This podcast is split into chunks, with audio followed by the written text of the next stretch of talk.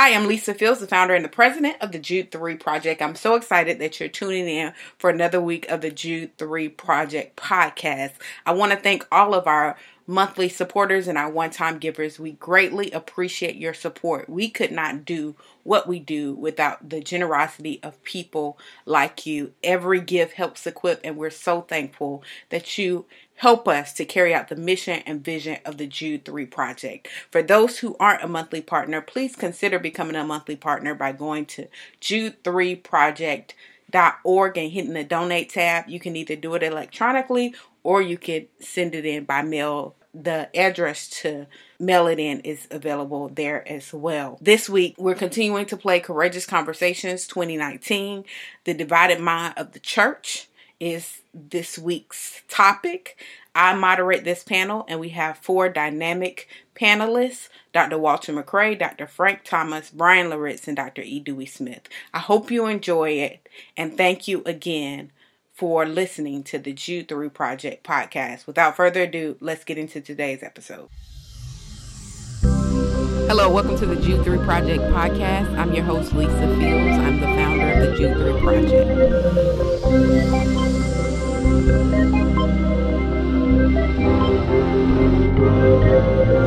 Project.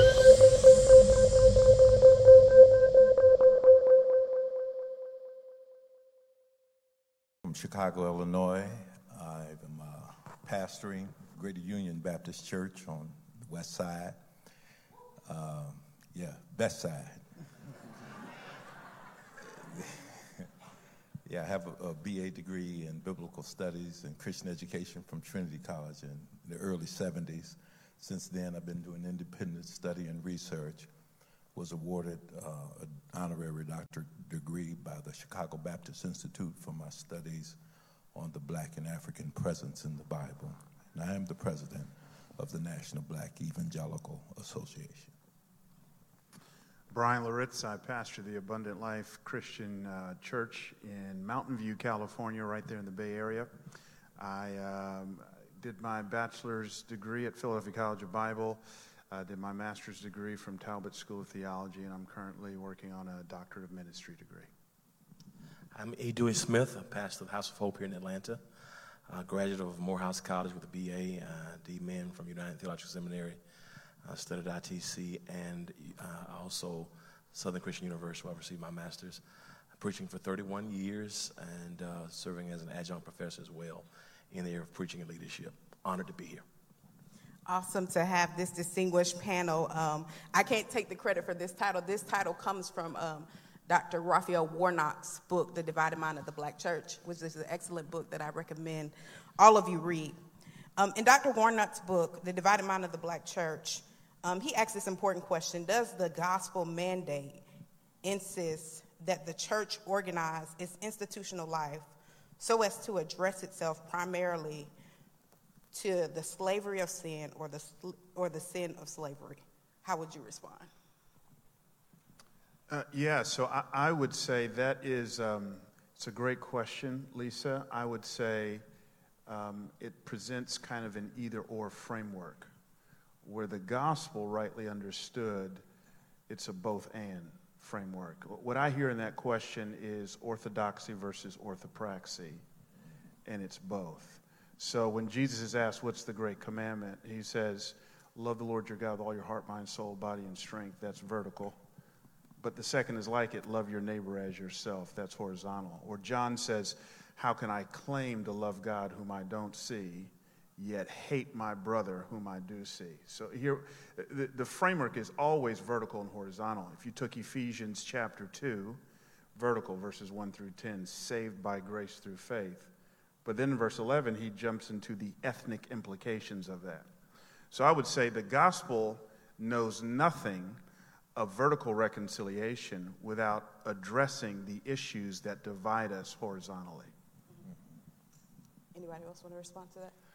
I, I, I agree with uh, the commentary, and I think that the way we live tends to be either or, or too much of our living isn't either or. So I think that the question is being raised also to help us discern how we are living, that we tend to live predominantly in social justice gospel or predominantly in, you know, salvation, you know, by grace, by faith gospel, and the gospel is really whole. Yeah, it's holistic. Yeah, I, I, I uh, trying to recover a concept called gospelizers, um, holistic good news messengers of uh, Jesus Christ that that deals with uh, the salvation of the soul and the salvation of the whole. Um, Jesus said, The Spirit of the Lord is upon me, for he has anointed me to gospelize the poor. Full stop. Now, all the rest, social justice, uh, is, is the explication of gospelizing the poor that's so very important uh, because it's a holistic, you trace it through the New Testament, it's a holistic concept. Uh, God is concerned about the soul and salvation, but He's concerned about the whole of one's life and, and where one lives. Yeah. I think the challenge is how we define the word gospel. Um, are we looking at gospel from its uh, perspective as Jesus taught it, or are we looking at gospel from the perspective of an Americanized, Republicanized gospel? Right. Mm-hmm. And seemingly to me, uh, most of what is being perpetuated now, uh, even in African American spaces, mm-hmm. faith spaces, right. is a gospel that has been passed, bequeathed to us uh, by the oppressors, and as a result, we've now taken on uh, the mentality of the oppressor. That's right. And so as a result, we really don't know what the gospel is. Right. So I think there has to be a redefinition, and because language determines culture, and so I think when we say gospel, that means different things from different people. Yeah, and if I could just, in all caps, just support that. See, I, I think this conversation has white theological fingerprints all over it. Uh, what I mean by that is all roads lead back, as it relates to the genesis of this question, to the early 20th century and the fundamentalist modernist, modernist controversy, where basically you had this great divorce in the church where fundamentalists says, no, the gospel is just vertical. So let me just go learn truth, learn truth, learn truth. And of course, they didn't march in the streets with King or stand up against injustice or any of that the modernists, which their progeny we would call liberals or progressive, they said, no, the gospel's all horizontal. But because they had no vertical truth to be buttressed to, they lost their gospel effectiveness in the world, yeah. right? But these were conversations that began in the conserv- in, in the white evangelical church. The black church did not have the luxury to go down the either or route. So we had to both preach a robust gospel every Sunday that led you to the cross and low key adopt kids and feed and all of that stuff. So I, I, I think it's important to give that historical perspective. You know, from my perspective, I, I just believe that all of us use the word gospel, but we're talking about different things. You know, which gospel? Whose gospel? And I think that we uh, overlook the fact that even in the New Testament, Paul had a gospel mm-hmm. and Peter had a gospel. Mm-hmm. And they were divided minds. Mm. Yeah, that's right. And that Acts 15, the church had to come together mm-hmm. and settle the matter. And they came up with, you know, right. what's good to the Holy Spirit in us. Mm-hmm. Uh, and so I wonder, did, you know, this is just a crazy question. Did Peter stop preaching his gospel. You know, or, so when we say gospel, we're all not talking about the same thing. Right. Yeah. right. And so my argument is that what we tend to do based upon our lived experience, the neighborhoods we come out of, the places we come out of, the people who taught us, we take one set of scripture and give it priority. And that priority becomes our theology. Mm-hmm. And then we preach our theology. And so we have a whole lot of gospels. We have a prosperity gospel. We have a denominational gospel. You know what I mean by denominational gospel? I was a member of a church, and 65 people left because a church across the corner was preaching Jesus only. that mm-hmm. baptism um, in the name of the Father, the Son, and the Holy Spirit was not baptism. You had to be baptized in Jesus' name. If you hadn't been baptized in Jesus' name, you ain't been baptized. 65 members of the church left and went over there, and said they'd never been baptized because they'd been baptized. So I call that a denominational gospel. So when we say gospel, which gospel are we talking about? And I think that many places are, you know, there. Yeah. Let me stop. Yeah, or how's that gospel manifested in a particular setting? Uh, I think, because um, we get into that secular secular dichotomy. Um, the gospel is spiritual, but the gospel is also social. The gospel is eternal. All right? So you start with, and, and there are certain beliefs um, of gospel. Uh, Jesus died for our sin. According to the scriptures, he was buried and he was raised on the third day and he was seen by a whole bunch of folk. That's uh, the, the gospel uh, didactical as we teach it, amen, in high points. Uh, but the gospel is also back to Galatians, Paul telling Peter, You hypocrite. you hypocrite. You didn't follow through on what you believe. And Paul said, I don't care about them pillars in the church, so called. Uh, and, and, and Paul held Peter's feet to the fire. All right? So, so Peter had the truth, but he wasn't fleshing it out like he should. Anybody want to comment on that? Okay. So my, my, reflection about divided mind is is it's always been a divided mind in yes. the church mm-hmm. about the gospel, because the gospel is an event. Go- the gospel is a happening. Christ hmm. coming into time. Yes. Changing, giving all of us a new future, and the scriptures are trying to catch up with the event, right? Mm. So, yeah. the way that I try to look at it is I'm on the social gospel, liberation, black theology side. How did I get there? I was thinking about this as I was reading *A uh, Divided Mind. When I was six years old, we had moved into a white neighborhood. And the white people, it's the south side of Chicago, started moving in droves. My mother put out a Santa and painted the Santa black. I'm talking 1966, mm. 65. I'm talking, you know, back here. And people would stop and make comments, and, and they were angry. I saw that. So when I come based upon my African American lived experience, I believe very definitively that if the gospel is not liberative mm-hmm. in spiritual and social, then it's not the gospel. That's right. But if I make my gospel the only gospel, then I run the risk of putting in cultural dominance. Can I say that? Me shut up. Yeah. So the Southern Baptists, this is unfair, not the Southern Baptists. There was a statement released about social justice. And the statement said, in essence, that social justice was a distraction from the gospel of mm-hmm. Jesus Christ. Mm-hmm. Mm-hmm. Now, you don't have to agree with social gospel, but to say it's a distraction from the gospel, to me, that runs the risk of running your cultural dominance next to or into the gospel dominance. That's what I mean. Mm-hmm. So let me stop there because y'all help me. Am I, if you think no. I'm on another planet? Or...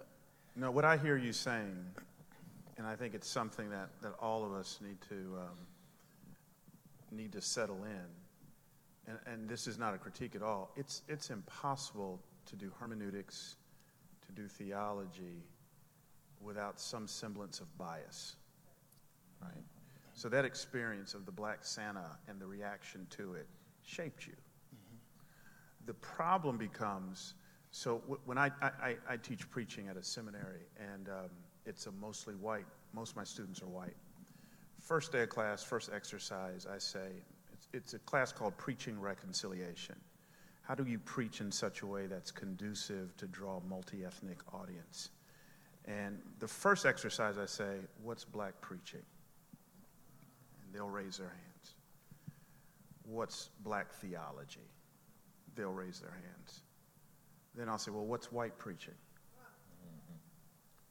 What's white theology? Silence.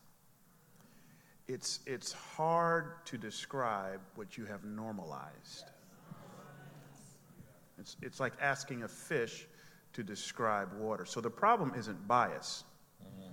it's when I don't see it and then I couple it with power. Exactly, exactly. Mm-hmm. Right, that's right. That's the problem. Right, right, mm-hmm. that's it. That's it. Anybody want to add anything to that? Well, and then name God, you know, you name your power base as God. You know, you name your place of authority. So if we're going to be in these kind of conversations, I think that we have to be able to name our own theology. We have to name our own the sources, our experience, and then we can be in some level of dialogue. That's right. But if we normalize and I say to a person, my gospel is the only gospel, then I think that's arrogance and pride. Yeah. If, is absolutize a better word than normalize? Yeah, you're helping me, yeah.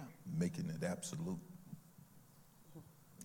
I think a, a good follow up question because I think um, when we're thinking through this and thinking about the attack on uh, focusing on the social aspects of Scripture, um, I think about the slave Bible. And it seems like even though sometimes evangelicals suggest that they are for the whole, the whole canon of Scripture, their framework still seems slave Bible-ish mm-hmm. where the Old Testament, most of the Old Testament is thrown out, and there's a hyper focus on the New Testament apart from the Old. And if you look in the Museum of the Bible, the highlighting of how mm. the I believe it's 1890 slave Bible, which the, all the liberation passages are taken out. So it seems to be that the framework in our conservative spaces is still kind of slave Bible esque. Would you? How would you? Would you? What are your thoughts on that? Anybody? I think when you look at you know, watershed moments in terms of uh, the evolution of Christianity, particularly in our context, when we talk about Romanization, Europeanization of the faith in terms of its characters, in terms of the principles being principles that were espoused to basically maintain the empire. And so what has happened is Pharaoh uh, always will have difficulty in seeking to bring equality to everybody. And I think what has happened is, as I said earlier, um,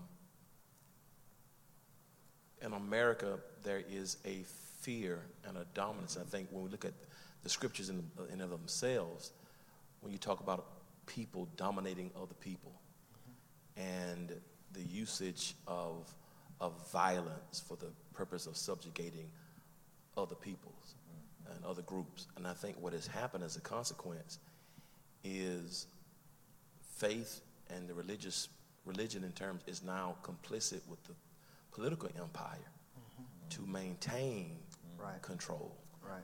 And anything that's an affront or anything that may be a threat to that is problematic. And so, and so, what happens now? This whole thing of piety, this whole thing of um, ethical morality and moral relativism now is more on the scene, even in terms of our present day, because with the with the fear that the majority has. And that's why I think even with President Trump, so many people are able to look beyond whatever because even in terms of what he has done for the furtherance of oppressive policies and theologies. Mm-hmm. And so that's why many of persons who are in evangelicalism mm-hmm. are now sold out. They've sold mm-hmm. uh, out, you know, they, they received 30 pieces of silver because they don't want anything that's going to be an affront to that power base. That's and right. so it's about hushing our voices up, or it's invite. It's about inviting people to the White House uh, who look like us, who are going to blow smoke and continue to um, be Amos and Andy and tap dance uh, for, for, for a nation, yeah. even in, in, from a theological perspective. And so that fear is still there. And so it's about hushing the voice of, of emancipators and liberators. Mm-hmm. And so even though the canon, uh, that slave Bible is not there any longer, the customs and the spirit of it yes. is still very much alive. That's right. The, uh, and, and, and, and Trumpism, you know, this didn't start with Trumpism. Um, it's a long stream of white supremacy, racism, uh, white nationalism, white male rulership. Uh, one of my mentors, William Hiram Bentley, said that um, early on, Europe for almost a thousand years interbred with itself. About 960 years, I think he said.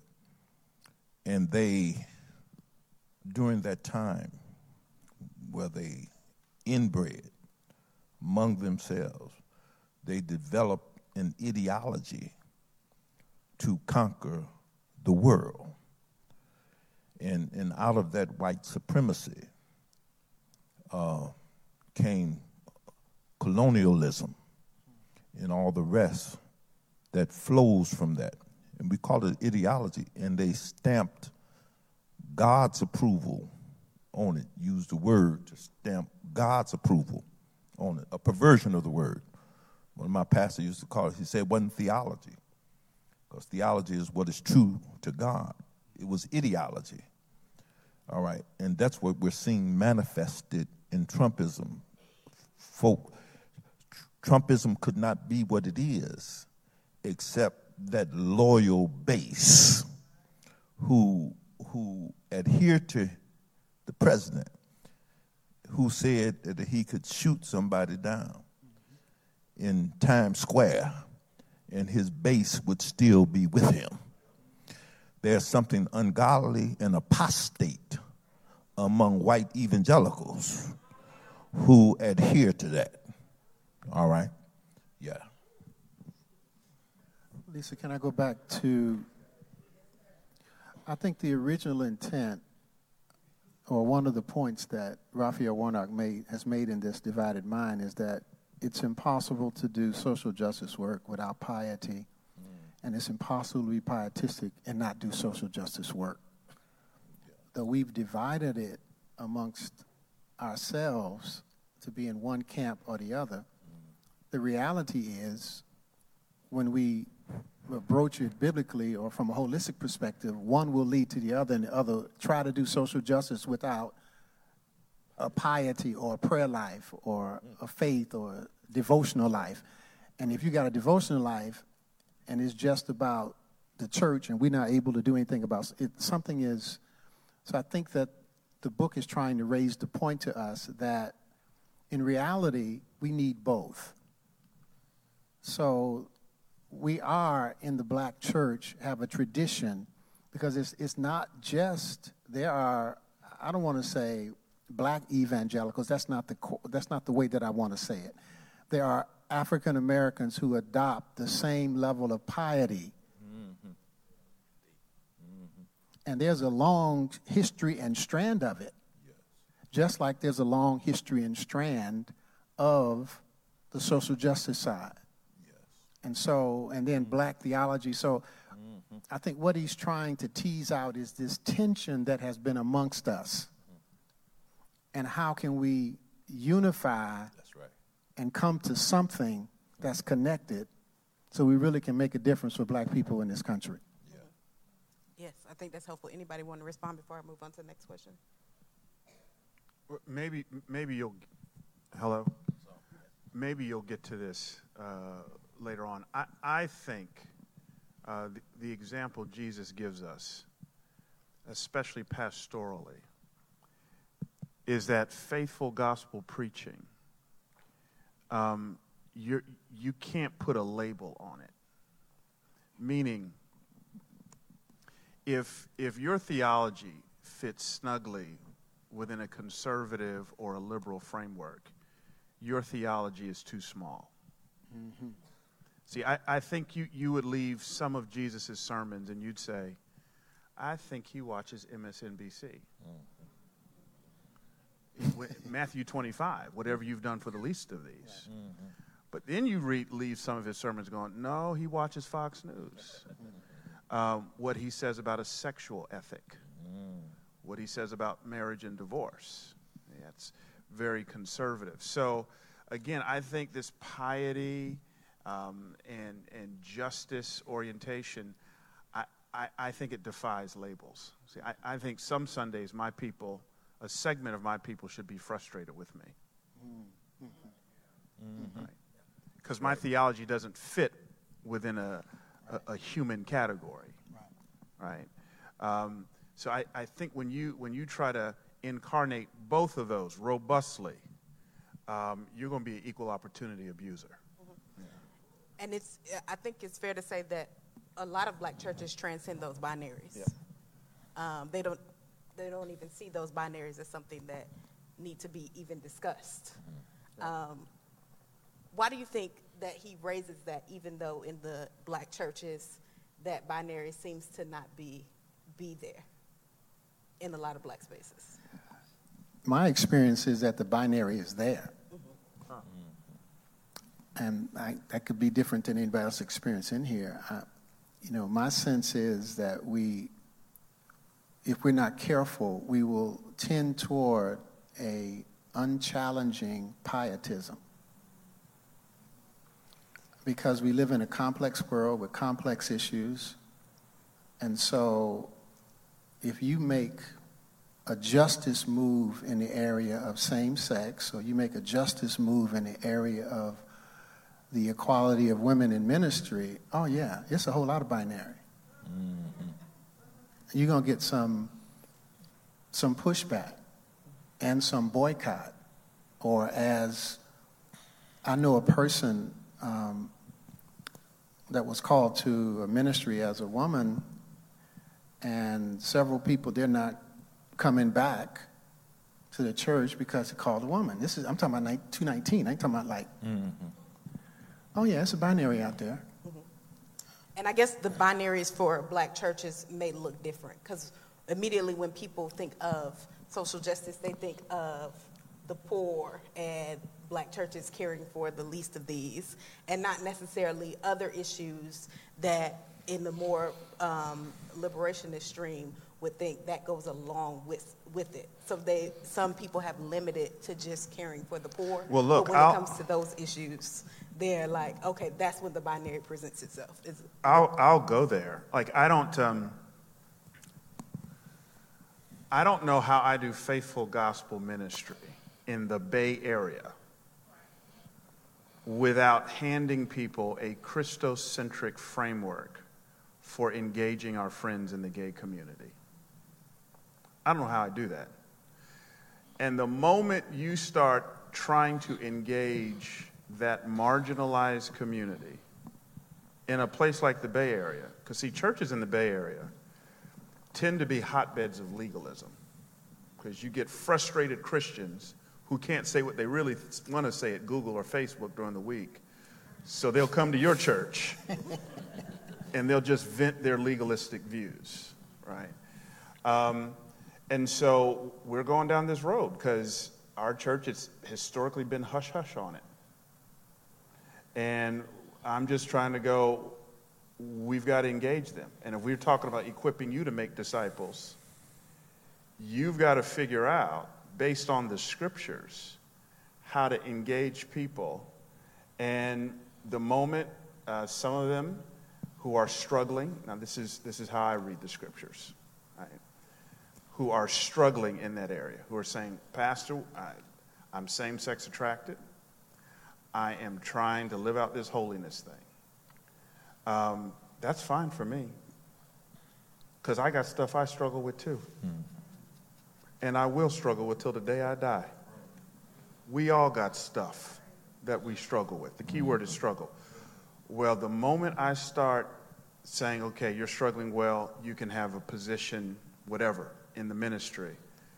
Now, some folk that you thought were gospel people who are watching all of this, the binary starts to emerge, to your point.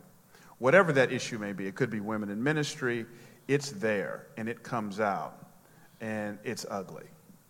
I mean, we know the black church is not monolithic. And when you talk about the challenge that I've seen is every context is different. You know, when I, you know, my, my mother's side of the family was more Pentecostal.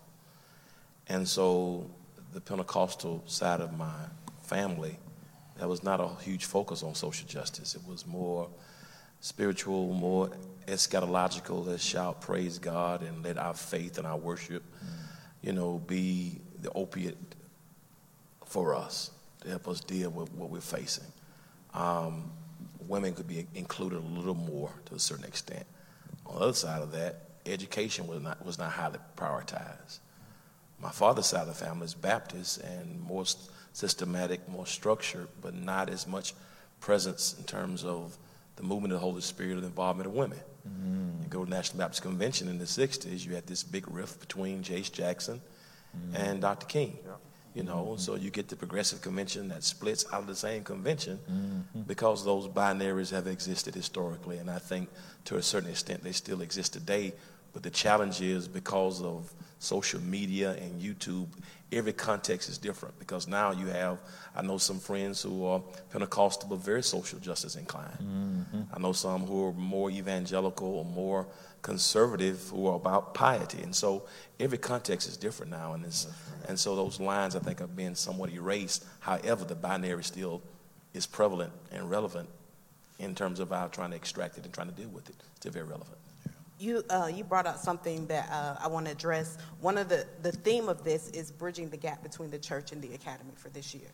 And one of the things that I've noticed, uh, I grew up Pentecostal, uh, still very much in the Pentecostal church. Uh, my father's my pastor; he's right there.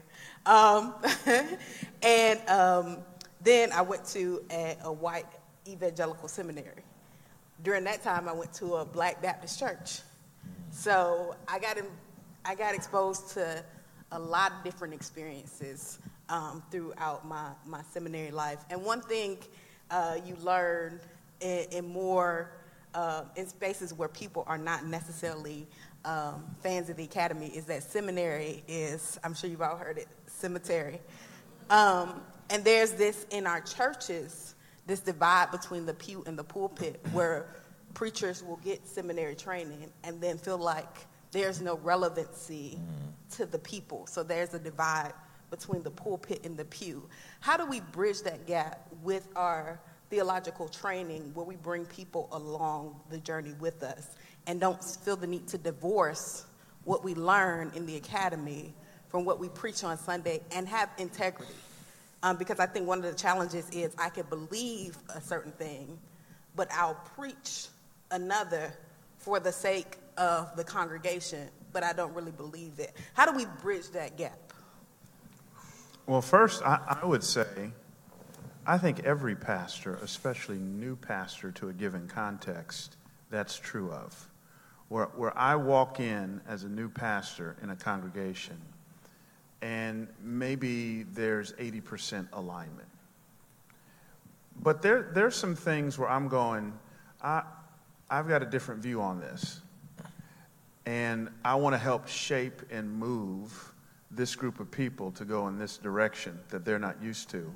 And I'm going to have to exercise some diplomacy to get them there, whatever that issue may be. You may walk in and um, you want more of expressive worship, or maybe you're trying to move in more of a charismatic direction. Maybe you want to implement more women into le- whatever it may be. Mm-hmm. I think every pastor, when you walk into a situation, it's a fixer upper.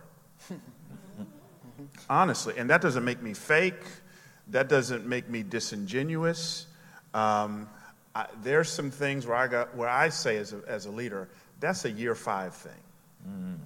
I'm, I'm, I'm gonna get to that in year five. I'm gonna bite my tongue right now, But we, we're going to get to that year five, years, whatever it may be, long range plan. So I, I would say that's most pastors nurse that kind of tension. That's right.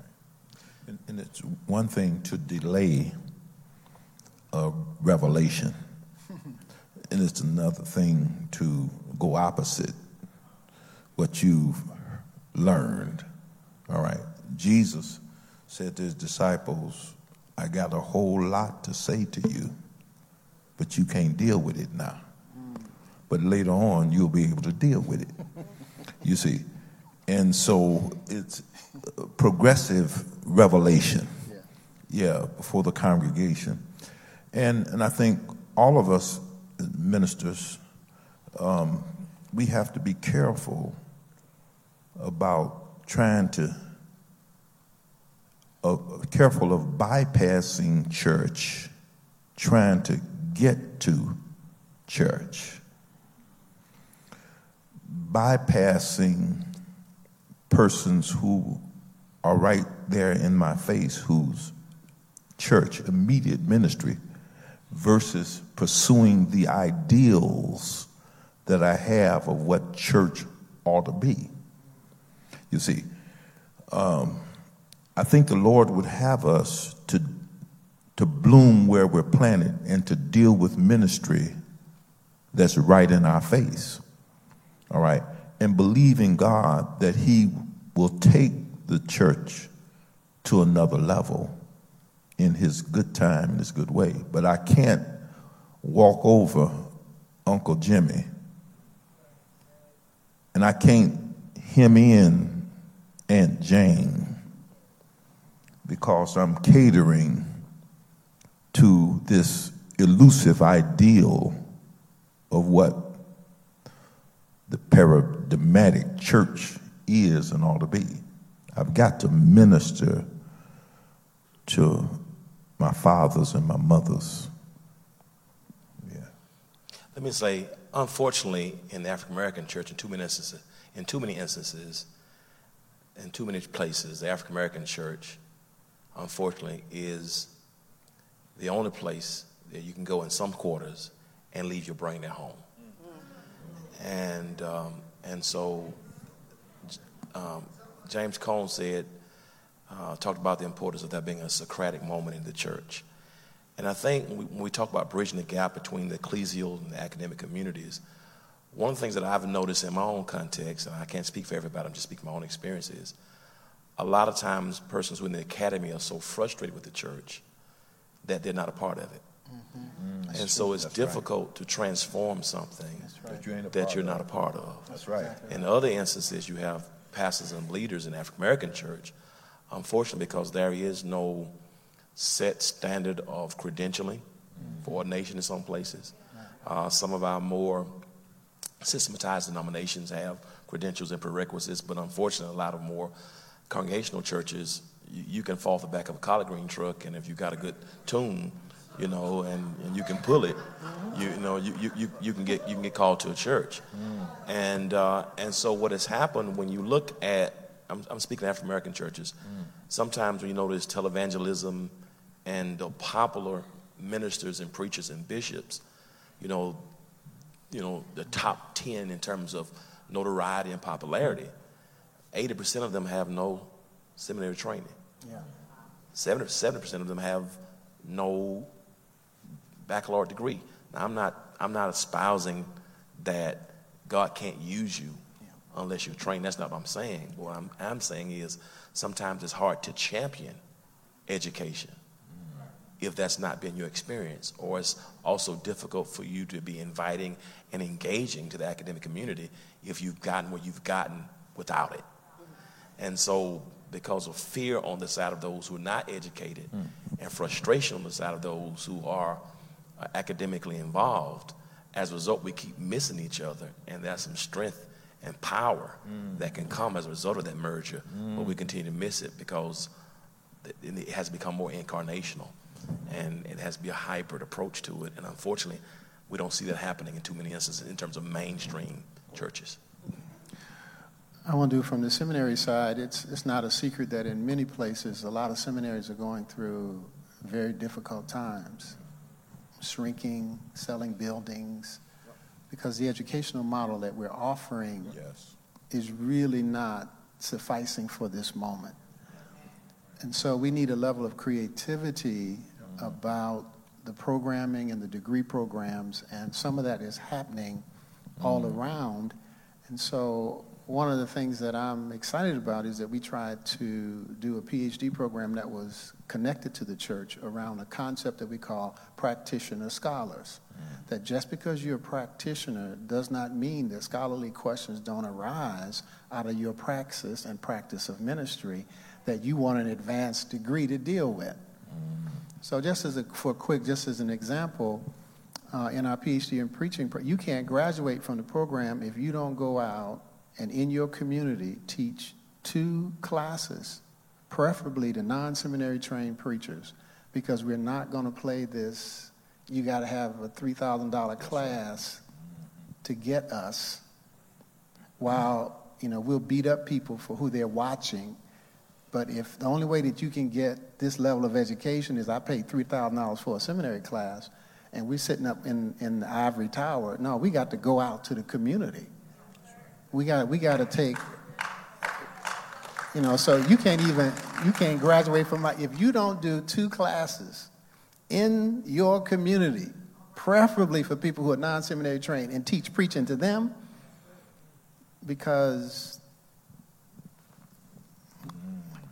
I'll stop. Let me stop there because I'm talking.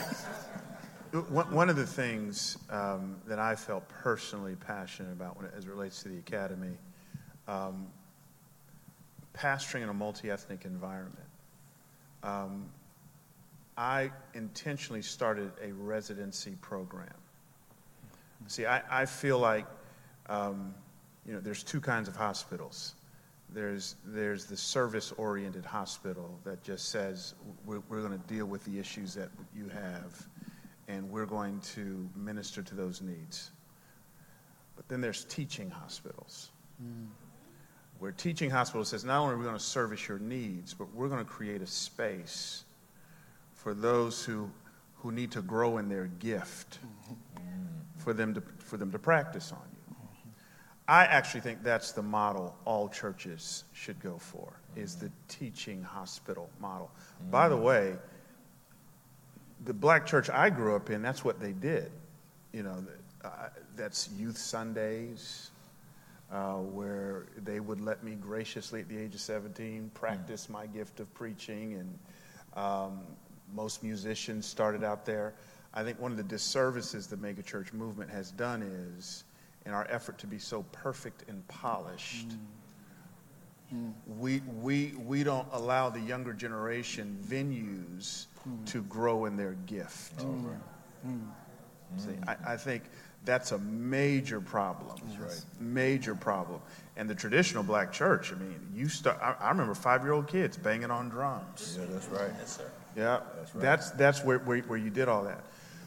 When I pastored, uh, when, when we launched our first residency program in Memphis, Tennessee, I was unashamed. We're going after minorities. And I would stand in front of my congregation and I would say, I need $150,000 to send these black preachers to school. Mm-hmm. And we're going to give them a stipend. Easiest money I've ever made. Mm-hmm. Because I think I attached it to a justice piece. Mm-hmm. And it was it's a form of reparations. it's a form of reparations. I need you to help me close that educational and economic gap by taking that money and mm-hmm. sending these people of color to school. And I, I think if you've got the means to do that as a pastor, to encourage your people, it, it, it, that's the easiest fundraising you'll ever do. And I'll, I'll stop right there. I'm all down for reparations. If you're in here or you're watching on live stream and you want to help a young black girl pay off her student loans,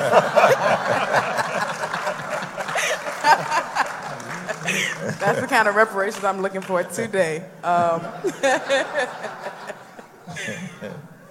we're going to take some questions uh, from our, our audience. One of them is hmm. Uh, it seems like a lot of people want to talk about the gospel again. How can, what, is there a definitive gospel, def, is there a definitive definition for the gospel? Um, how people ask, is there a definitive translation? And I heard Fred Craddock say this all of them will save you if you live them. Wow. Translation. So rather than argue about the King James, the New International, the, all of them will save you if you live them. Mm-hmm. So whatever gospel that you see, if you live it, if I see social justice or black liberation theology and I live that thing to the fullest, I'm going to come to the very heart of the gospel of Jesus Christ because I'm going to run up into powers and principalities and rulers of this darkness, the prince of the air. Oh, I, I, I know Jesus. And if you think evangelizing people and saving souls is the way, get out there and do it. Because when you get out there and do it, you're going to run into people that's got social issues and social problems, and they're going to ask you. So, uh, my sense is to avoid the doing, we sit around and argue about who's got the right gospel. When my point is, whatever God tells you, do it.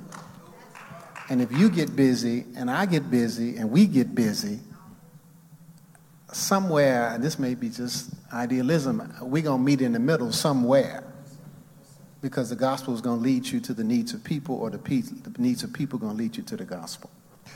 Yeah, I, uh, I, I use my point of departure, Luke 4 18, what Jesus said when he come to Nazareth and open up the scroll Isaiah 61 and say, The Spirit of the Lord God is upon me, for he hath anointed me to gospelize the poor. I keep saying that. Evangelizo in Greek. Verb used over 50 times. New Testament. Very important, full stop, to gospelize the poor. We say if your message is not good news to the poor, it's not gospel. It must be good news to the poor. That's baseline. Recovering of sight to the blind, uh, healing those who are bruised, you know, lifting up those who are pressed down. That's gospel. That's social ministry. Behind that, someone called Jesus Nazareth Manifesto. When he come home, that's what he laid on the table to the kinfolk. And um, but what he was saying, and, and say, and to proclaim the acceptable year of the Lord, he was talking about jubilee. Yes. Amen. Every 50 years. Very interesting. We don't hear much about jubilee, do we? Yeah, ain't too many Jewish folk or nobody else doing jubilee Right. to to set folk free, pay off debts, Man, student loans. send folk folk. Yeah. Every 50 years, family reunion, uh, land being restored to the clan family. Amen. Jesus came proclaiming Jubilee. I mean, setting folk free. I call Jubilee the poor man's hope and holiday. And it was so hot for biblical covenant people that they dropped it. They still do Passover. Hello. Yom Kippur. Tabernacles. Yes, sir. All of them. But you don't hear them talking about, I ain't getting nobody. They, I ain't letting them go debt free. They ain't talking about that. Right. They ain't talking about them turning land back over. That's gospel. Yeah. You understand what I'm saying? That's that's that's that's heart gospel that that hits every stratum of society, uh, turns everything on his head. Amen. And and and and and and so there is content, there is substance to gospel. Amen. And but it must be good news to poor. That's the bar. Amen. We must meet the bar. If the message is not good news to poor folk, because some of these churches are cater to rich folk. Hello. Um, listen to.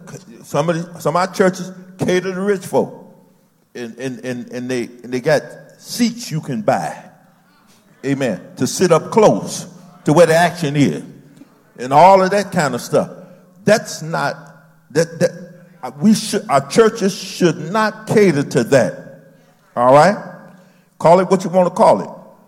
We must cater to poor folk. Yet, did Jesus help some rich folk? Sure enough. But if you want to find them, you go down there where the poor folk are. That's where he spent his time. Can I get one more response? I, uh, if your gospel oppresses me, Hello. So I, I, I think there are many gospels, but they are oppressive gospels. And my line is when your gospel oppresses me, or my gospel oppresses you. So I wrote a line before I'll be a slave or a slave master. Mm. I'll be buried in my grave and go home to my Lord and be free. I don't want to oppress anybody with my gospel. That's the that's the if my gospel or you know of course it's easy for us to talk about the gospel oppressed you know black people oppressed we're oppressed you know we're oppressed but we don't talk about the ways in which we oppress people and there's oppression in the black church that we don't want to address and so I think that that's the that's the standard for me. Anybody else want to tackle this before I go? For, for me, I think one of the major challenges that we have is reintroducing Jesus of Nazareth as a central, central theme and focus of the gospel. Um, when we look at other passages, sometimes there are times when you do your exegesis and your hermeneutics, you think that Jesus is in contradiction with Paul. I know oh, that's another conversation tomorrow, but I just think, in a real sense, if we would just do what Jesus did, and I just think Jesus is the hidden or the lost figure in terms of our curriculum and our, and our, our proclamation and our ministry. It's about empire and and gospel is supposed to be good news, but it's good news for whom? Mm. You know, and I think uh, when you look at how Jesus integrated women, how Jesus dealt with the Syrophoenician woman, you know, how he, in my opinion, grew beyond the labels of his Jewish upbringing, you know, to deal with her in dehumanizing language, which was the culture of his day but her persistence allowed him, in my opinion, to grow beyond and move beyond even his Hebrew limitations. Because if I can't die for you, if I can't see your humanity and heal your daughter, um, then how can I die for the sins of the world? And I think you're analogous to a little dog, you know, as some people have, have interpreted that passage. But for me, Jesus has to be the center of attraction what he does with the oppressed, the outcasts, the least, the last, and the lost. And if we would introduce and do what Jesus did, I think a lot of our we can meet more in the center, and just strip ourselves from our pre-understandings, our own biases, or the things that I, our own fears of each other. Because a lot of what's happening in America now is rooted in fear, mm-hmm. and I think, uh, and the basis of it is because if it's true that by 2050 that whites are going to be in a minority, I think a part of that fear is guilt and thinking that if we ever become the minority, then they're going to do us how we did them. Mm-hmm. And that's just kind of what I just feel. And so I think with a lot of people, but if we can reintroduce, if we, but if we can reintroduce Jesus, you know, as a cent- central focus of our faith, I believe a lot of our society issues will be eradicated. Another question that came in is um, how do we address black churches that operate like white church spaces. And I'm not sure how this what they're trying to get at here. I don't know if it's black churches becoming more um, uh, leaving traditionalism and adopting fog and church in the dark and uh, different things that they feel is normalized in white culture and leaving traditional spaces, or they're talking about just doctrinally. So if you could address both, yeah, uh, that would be that'd be good. You know what's what's interesting. Um, I want to be careful how I word this. I have seen. I'll, I'll back up a little bit. My Bible college experience was at an all-white institution um, that, in many regards, I'm grateful for. But in many regards, it took me a couple of decades to, um, to just grow out of some bad habits that I had been given. Wow. And um, it was almost like when I got there, and I write about this in my, in my latest book, Insider Out, Outsider. It's almost like when I got there, I heard stuff that I had never heard in my, in my black church. Now, my pastor was, um, was an expository preacher, uh, very solid, very biblical. But then I, I get introduced to this thing called systematic theology. And then I start hearing about dispensationalism and all this other stuff. What they didn't tell me is you got to be careful with systematic theology because you cannot contain the infinite God in a man made system. Yeah, that's right. So you, you got to always be humble no matter what your system may be. Well, because the power dynamic was an all white faculty, pressing down their, their theological perspectives to some minorities, we now got a pseudo kind of a wokeness that we said we need to go back to our black churches and educate them on some things. And sometimes I've seen individuals, minorities, who have been solely discipled by whites and there is this thing that happens to them where, where they feel like a badge of their spirituality is they've got to outwhite their white discipler. And then they start taking churches, and inevitably they take the white fingerprints that the discipleship was marked with, and then they, they subconsciously use that stuff as a standard for, so for example, for example, um, I never heard the phrase disqualified from ministry until I got around white pastors. Never heard that phrase before. The posture of the black church has always been how can we salvage this? Because it's cold out there. How can we be redemptive here? White churches just cut you. I, I just disqualified from, I never heard that before. Well, now you get young black leaders who go through those institutions, get discipled, and they start mimicking that same stuff in their churches. And uh, the, the havoc it has wreaked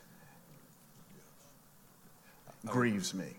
And I would add that I think some of the root of the problem is is not a good understanding of the black church or black churches and the role that it has played in the freedom and affirmation of a slave people here, enslaved people here in America. Um, where would we be if it wasn't for the black church? Mm-hmm. Invisible institution yeah. or visible institution? Where would African descended Americans be? We have to look at the black church not just on, on the surface we got to look at it historically, and we got to look at it in depth. Reason for being God, one reason God raised up black church to keep us alive. in America? Yeah, I think a part of our issue is, is something about our pathology that still makes us believe that, you know, the white man's ice is colder. Yes, right. Um, mm-hmm. a, a, lot of times I've noticed with a lot of ministries, particularly in, in white churches, you have more resources, so you can invest more. You, you can put 15, 20 million dollars in a youth facility. Mm. You can paint it and make it feel like it's a quasi Disney World. And yet, when you come back home to your church and, mm. you know, to, you know, Friendship of Macedonia, Travelers Rest, you know, you got to go to the annex. You, you understand?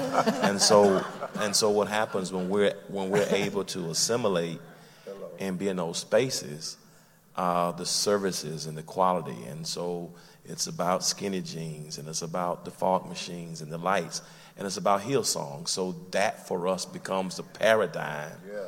for what's correct and what's not orthodox. And so what happens, we, we think that that's the way, that's the right way to do it. So we leave our practices, we leave what's important to us, and then as a consequence, we see some of them begin to adopt some of the things that we've dropped. So we, you know, we write our songs. We write, you know, so we, we move from songs that have meaning and theological efficacy and spirituality. And now we all sing seven, 11 songs. We say the same seven words 11 times. And so now it all looks the same because we're trying to, you know, to integrate into something that is not who we are historically. And, and what I found is that, you know, E. Franklin Frazier talks about it, that sometimes the more affluent we become, then sometimes the more our people get disenfranchised or disheveled with the lack of what they see in our churches. And so we run to that, unfortunately, because it looks like the picture of success. And so we abandon the thing that has kept us and sustained us. And then the fact that we have to grow in our churches in terms of our theology, in terms of our practices, and then sometimes when unfortunate things happen, cases of malfeasance or other issues, we tend to create this caricature of the church and we paint all the same churches with the same brush, you know, as if every African American preacher is a thief, every African American preacher is driving a Bentley or a Rolls Royce, not realizing that 75%, you know, 75% of our, 80% of our preachers are bivocational. But because they're not visible and seen, we paint everybody with this bad brush and we damn the African American church because of this caricature we've created by these few individuals. So I think there has to be a return to it. And the other thing I want to say, if if these present times haven't shown us that the people we've read or places we've run to as African Americans, if I'm going to a church and that pastor, I don't care how big the facilities are, I don't care how many ministers they have or how well the small groups are run, mm. but if that church cannot speak to the issues that affect my teenage son who has to be fearful of every time he gets in the car if he's going to be shot or pulled over mm-hmm. because that pastor wants to maintain the empire yeah. and not deal with the holistic reality of yeah. all who are part of that constituency. Yeah. I have major problems with that. Any black person or any minority is in a place and that person can't speak to the whole because they're afraid of offending people, that's really not multicultural. Don't, don't show me that you have multiculturalism because you got some Negroes in the choir. Let me see how many on the finance committee, how many in leadership, and how many actually serving. So I think that's the piece that we have to look to. You want to speak to that? I, maybe it's my old age, but I, I, I've given up trying to convince people. Um, and I'll have dialogue. But a lot of this stuff is unconscious in people's minds. That, wow. you know, cognitive scientists say that 2% of our thought is conscious, 98% is unconscious. And our moral, var- our moral values lie in the unconscious, right? So, talking about my mother when she painted the Santa black, right? And I, what messages I got coming out of Mississippi. They came from Mississippi. My father's number one goal in life was to get his kids out of Mississippi because there ain't nothing in Mississippi for his kids, right? So I had all that. I got all. So yeah, I, social justice. I see it. I, I feel it. I, I get it. I get it. I get it. But at this point in my life, I'll dialogue with people, but if dialogue distracts me from the work I'm trying to do, so I'm not necessarily trying to convince white evangelicals. I'm trying to outvote them in the election. You know, I, am trying. That's what I, am not. I'll have dialogue, That's right. but when dialogue reaches a point, mm-hmm. it's like, well, you know, well, we just need to count the votes and you know and see where they are because trying to get people to be different than who they are is exhausting. And so I thought the question was directed to trying to get somebody not to be who they think they need to be, which is exhausting work that distracts me from the real work I've been given to do. This is the last question um, we're going to end here, and I think this is um, a lot of people in churches have the, uh, uh, relate to this sentiment um, that think kind of parallel academics to modern day Pharisees that totally miss Jesus. Um, so uh, focus on study. Say, I, I didn't say academics are Pharisees. No, they said. I think they're saying that the their peer. I, I well, listen. I don't know what they're saying honestly, but I'm trying to frame it the best way I okay, can. All right, all right. I, um, I, won't respond. that I think the sentiment is that um, that so focused on the academic that you're missing Jesus and this this uh, focus around um, all you need is the Bible. Um, you don't. Do you need a seminary, really, to do ministry? I, I believe that you need some level of education that God makes possible and available for you. Everybody can't go to seminary, but everybody can get some education. That's right. Everybody should step up their educational game to the highest level yes. that is possible and available to equip themselves to give the best chance to reach people with the gospel. I, I don't, I think we live in an age, my dean says this, Dean Leah Gunning Francis, she says we live in the age of the glorification of ignorance. We glorify ignorance now. And so I'm not saying that everybody's got to have an MDiv. I'm not saying anybody, but you at at the level that God places you, God probably is going to put some educational opportunity, and so take advantage of it and be better, so you can better minister, understand the gospel, and minister the gospel to people. Yeah, I would say um, I, I, I absolutely agree. For me, what's back up. So, a part of my problem with the younger generation is um, they're so pragmatic. L- let me just go ahead and get the degree or whatever that they shortcut some things. And for me, what seminary did, the number one thing seminary gave me wasn't Greek tools or Hebrew tools. It just gave me the discipline of study that as a pastor, I carry with me every single week. Um, and look, I love the internet, but we've got to be careful with the internet. As someone once said, the internet is the friend of information, but the enemy of thought. Oh, Jesus. Mm, mm, mm. And I'm looking at a wave of preachers who I'm not seeing a whole lot of thoughtfulness. And however you instigate that thoughtfulness, it doesn't have to be formal. I mean, they marveled at the disciples, right? Right. Mm-hmm. right? Um, but you do need to have some sort of education. I think sometimes if we're not careful as young ministers, sometimes if you're not properly balanced or have wisdom, the educated preacher, education can lead to a sense of elitism yeah. in terms of the local parish. Mm-hmm. And where it leads the, the young pastor, the seminarian, to develop a messiah complex and sometimes it can make you disrespect the context of those who serve before you because now I'm here to save the day. You know, this congregation was lost, and God birthed me in the heavens and sent me down generationally with my education. And so sometimes I think it can create a wedge. So that's, the, that's one issue that I would caution. However, I think there was a time in my grandfather's day when ministers had a call from God but didn't have the means or the ability to go to seminary or Bible college or whatever, I think in this present day, there's no reason why a young person who's been called can't be trained. I mean, if you want to get a license to be a cosmetologist in the state of Georgia, you've got to go, you've got to be an apprentice. You've got to show that you can put perm in. You can cut the hair. You know, you got to serve with somebody and go to Macon and take the state board. If you want to be a licensed plumber, you have to go to the process. And so, you know, and for me, it's problematic when the worst thing that can happen with my barber my cosmetologist, if they are negligent, is that I'm bald. If my plumber is negligent, the worst thing that can happen is my basement is flooded with water. If my dentist is negligent, the worst thing that can happen is I need a set of teeth. If the doctor is negligent, the worst thing that can happen is I die. But if the preacher is negligent, that can have eternal repercussions. And I just think that preparation, particularly for younger generations, information is too available. And, and there's no reason why you got to invest in people. You can't stand before people half prepared.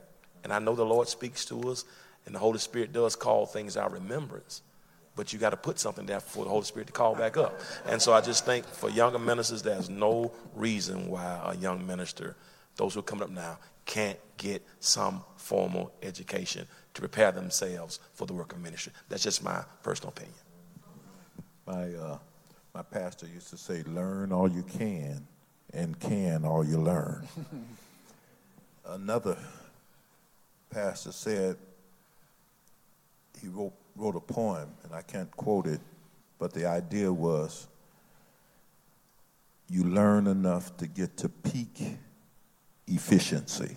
Mm. In other words, you learn enough to serve that ministry to which God has called you to, and so that you have peak efficiency in serving those people you know. And I think, I think that's good because the academy should be a servant of the church and not vice versa. Academy should serve the church. And I'm trying to study, Dr. Thomas, uh, uh, the history of this whole thing and the um, evolvement of seminaries mm-hmm. and how they became separated so much from local congregation. Yeah. And they became masters rather than servants of local congregation. Wow. So the, the, role needs to, to change. All right. Yeah. It, it's, it's based on a 12th century model okay. of education where you pull people out, you separate them, you cloister them, and you fill them fill their heads with knowledge. And so it's a name for it. And uh, I read an article on it, but I forgot it. So I have to email. I got to dig it up and I'll email it to you. But 12th century. Yeah. Yes, 12th century. You know, because discipleship is a model of education. Yes. Right. Mm-hmm. So the seminary is based on a model of education that, according to the market, is not working now. Right. Because it's not being funded. And these schools are, most of them, many of them, not all of them, many of them are selling property, shrinking, yep. because the model of education that we're propagating is not working in the marketplace. It's not meeting the needs of the, of the students. Yeah, I sit on the board of a Christian university, and it's, um, I mean, Christian universities now are charging upwards of forty, fifty thousand dollars a year, and we are outpricing mm-hmm. our constituency. Right. And I actually think it's it's good for the church because I don't know when in church history. Well, you just told us 12th century, where we said if you want to get serious about your Bible, you have to leave the church mm-hmm. wow. and go somewhere else to get that. I think with with the education crisis that we're going through financially, especially in Christian circles, I think I think it's poised to arc back mm. to where it started from. Yeah yeah. which is uh, the merging of the academy with the local church. You know, and so much for the life of the church, uh, pastors were scholars and scholars were pastors. You know, you look at some of the some of the, the, the church fathers. Early on, they, they, there was a, mm-hmm. which is what we call the practitioner scholar model. There is, you, you can you can pastor and you can be an intellectual. Yes. Why, why do we have to separate the two? um, at least in my life, um, I never wanted to separate the two because in the ministry context I was in, I was being forced and challenged to answer questions that I needed scholarship to deal with. I needed somebody that could think deeply about the biblical text and give me, for example, a, a womanist you know, theology or a womanist hermeneutic. I needed that to minister to my context. So the assumption that we have that, that intellectuality is separate and distinct from the pastor is a false dichotomy to me. Well, we want to thank our distinguished panel. Let's give them a round of applause. All hearts and minds clear on the panel? Hmm? All hearts and minds clear? Okay. Churchy. Oh. So churchy. So churchy. yes. And as you, as I mentioned, reparations now. So.